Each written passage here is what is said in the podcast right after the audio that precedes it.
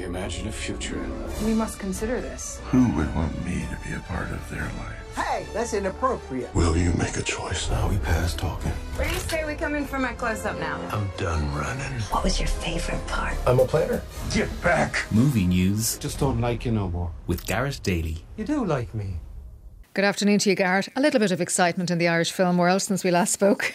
Oh, what a week. I mean, unbelievable. Little did we know when we said Ah, last Saturday, good luck to them all on Tuesday. I mean, it's I'm still in shock. It's just incredible news, isn't it? It was actually really emotional Hmm. to consider, you know, the acting talent and then on Cailín Ciúin and then the short from Northern Ireland eh, you and Paul Mescal getting a nomination as well. It just Yeah. there was just so much uh, good news about Banshees. it. It's just incredible. You Yeah, know, it really yeah. Really good, and you know, it, it- great, great excitement throughout, and it's just going to do wonders in terms of showcasing the country, the talent, and so much more. And it's a great, great time for Irish film. It really is. There will certainly be a lot of partying in, uh, in LA that night, I think. There's going to be a lot of Irish travelling over, which is great.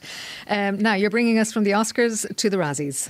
Yeah, from the sublime to the ridiculous, really. The Razzie Awards, you know, they, they kind of honour the, the, the worst films and performances of the year. And they're in a bit of trouble and they've had to roll back on, on and make an apology because they nominated a 12 year old, um, Ryan Kiera Armstrong, for her performance in a movie called Firestarter. She was nominated alongside the likes of Bryce Dallas Howard and Diane Keaton.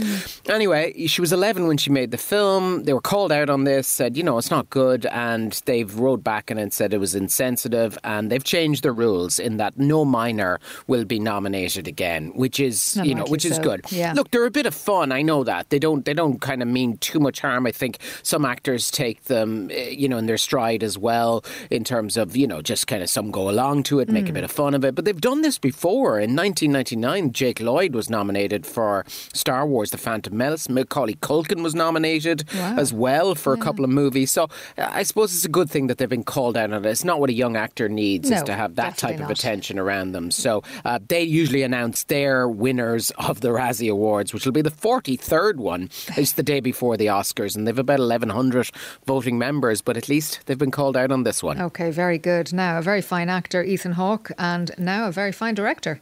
Yeah, and what's curious here, he's going to work with his daughter, who's ah. playing the lead. That's Maya Hawke. And this is a biopic of author Flannery O'Connor, and it's called Wildcat. And it started filming just recently in Kentucky. It's also got a good cast in it, including Laura Linney's in there. Cooper Hoffman, remember him Yeah. from Licorice Pizza? He's there as well. Vincent D'Onofrio as well. So yeah, good cast in it, and this is basically about an author um, who struggles to publish her first novel. She's kind of famed for essentially inventing the subgenre Southern Gothic, which boasted a dark tone and dark humour as it told offbeat stories about the American South. Some of her famous works uh, were short story collections called A Good Man is Hard to Find and Everything That Rises Must Converge, along with the novel Wise Blood as well. But Ethan Hawke co-writing this, producing it, and as you said, in the director's chair as well. And directing his daughter. That'll be very interesting. Now, Garrett, we're here at the end of January. Are you really mentioning Christmas? I'm sorry Really? about this. Well, I'm just bringing you news of a sequel, okay? So, uh, Violent Night, which was out before Yes. Christmas, uh, it's getting a sequel. It did quite well. David Harbour starred in the Yeah. movie um, as Santa Claus, who was originally an ancient Norse warrior in the film's world, defends a family from a group of deadly thieves. It was made for what they call a cost effective $25 million budget, but it ranked in over 75 million at the worldwide box office. And when it came out coming. for Yeah. yeah, when it came out for rental as well, it apparently has done really well. So what happens when that happens? They immediately start thinking the sequel. So they said that they're working on it at the moment. They're taking their time to get the script right, but they do have the same writers back, Pat Casey and Josh Miller, back to uh, right now the second movie. Okay, there you go. Now, you've quite a bit of casting news for us today. We're starting with Paddy Considine. Yeah, he is going to star in a movie about Prince Naseem, uh, the boxer from Sheffield, who was born um, in uh, in in Sheffield to um, uh, parents who were uh, Yemeni immigrants, and he became like a southpaw superstar in the area. Now he had a uh, Irish boxing trainer called Brendan Ingram. Dingle, and uh, that's who Paddy is going to play in the film. Look, he was he was really kind of um, eccentric and, and kind of had an unorthodox sort of boxing style, this really cocky persona. I was actually in Sheffield in college at the time when he was at the, the height of his success, and Yeah. you remember seeing him driving around the streets of Sheffield and that with his NAS one uh, number plates. But what what I like here is that they've got Sylvester Stallone is on board to executive produce it as well.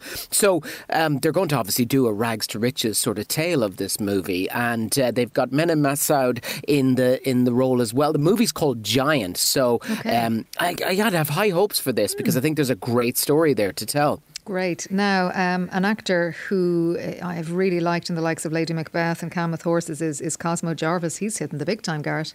He is, and I like him too. I think there's something really special about him. I think he's a, he's he's been great in everything he's been in so far. And yeah, now I suppose what you've got here is there was a there was a book called Wise Guy that w- was turned into a movie called Goodfellas, and the same writer of that has just written a project called Wise Guys, and it's got Robert De Niro starring in it, Barry Levinson directing, and now Cosmo Jarvis joining Wow, the script of this as well.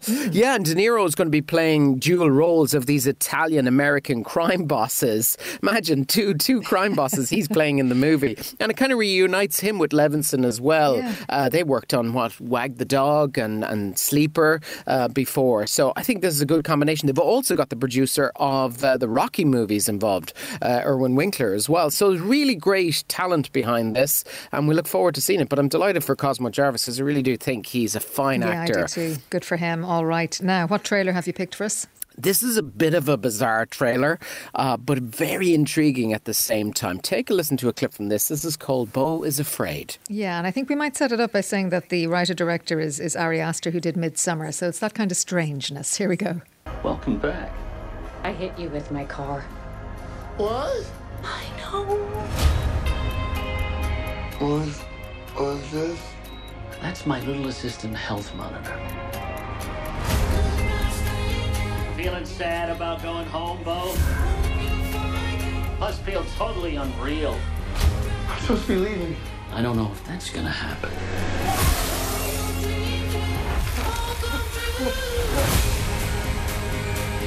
You will walk many miles.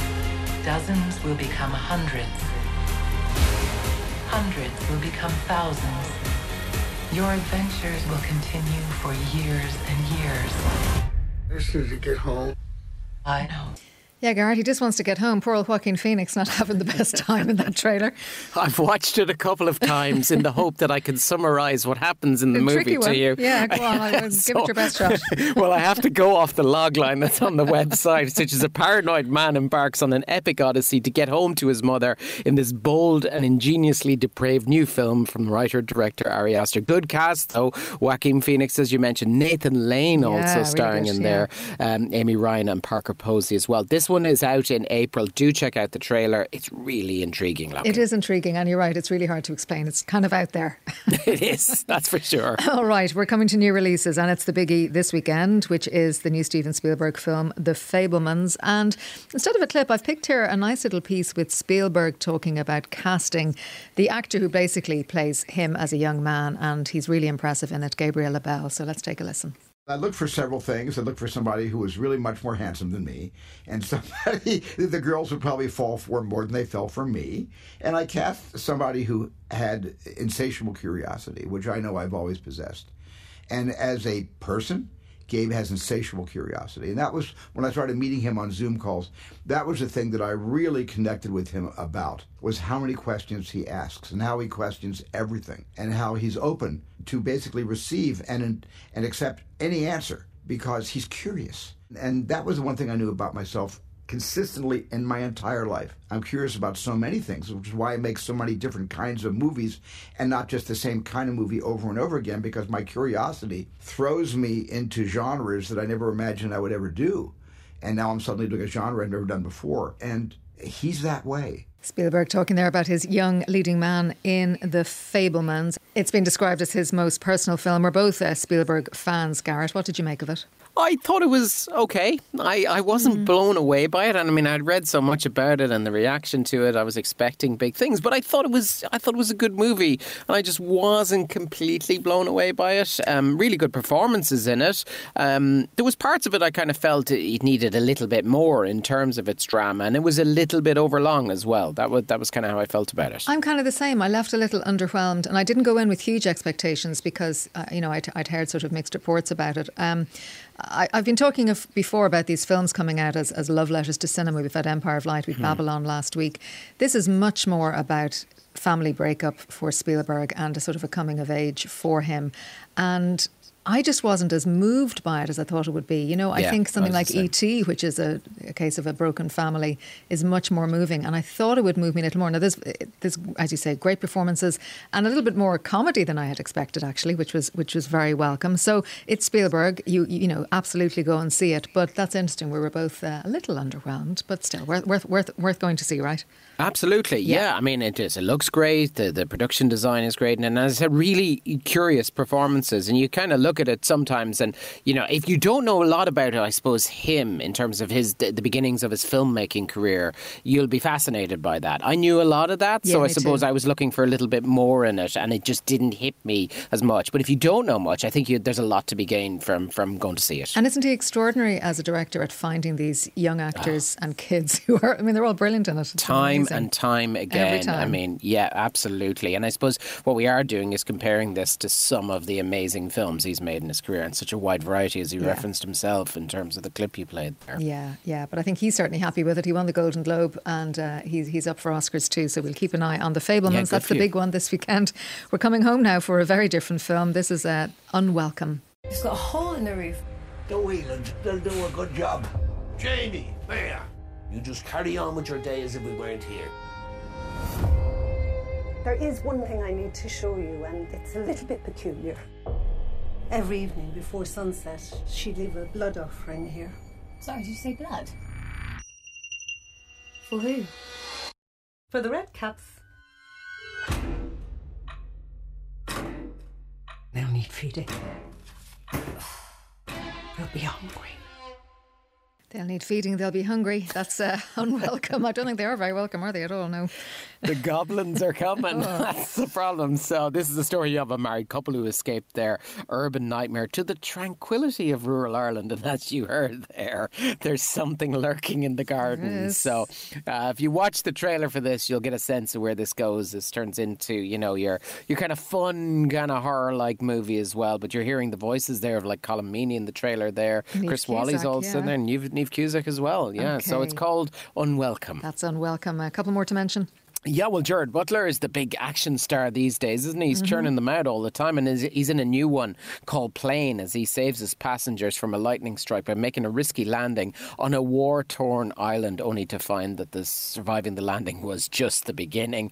And then also, we have a documentary as well called All the Beauty and the Bloodshed. This follows the life of artist Nan Goldin and the downfall of the Sackler family, the pharmaceutical dynasty, who was greatly responsible for the opioid epidemic's uh, death toll as well. So that's your selection this Very week. good. What about a TV movie? So this is a movie that did quite well um, and had uh, very good reaction to it. It's about a New York professor heads to Singapore with her boyfriend. Uh, and she's surprised to learn he's from an extremely wealthy family. The problem is uh, they aren't so approving of her, so she attempts to win them over. This did so well. It was called Crazy Rich Asians. Constance Wu in the lead role, Michelle Yeoh in there as well. If you've not seen it, it is on BBC One tomorrow night at ten thirty. And that is Crazy Rich Asians, and that is Garrett Daly. Garrett, thank you very much indeed. Thanks, Aideen.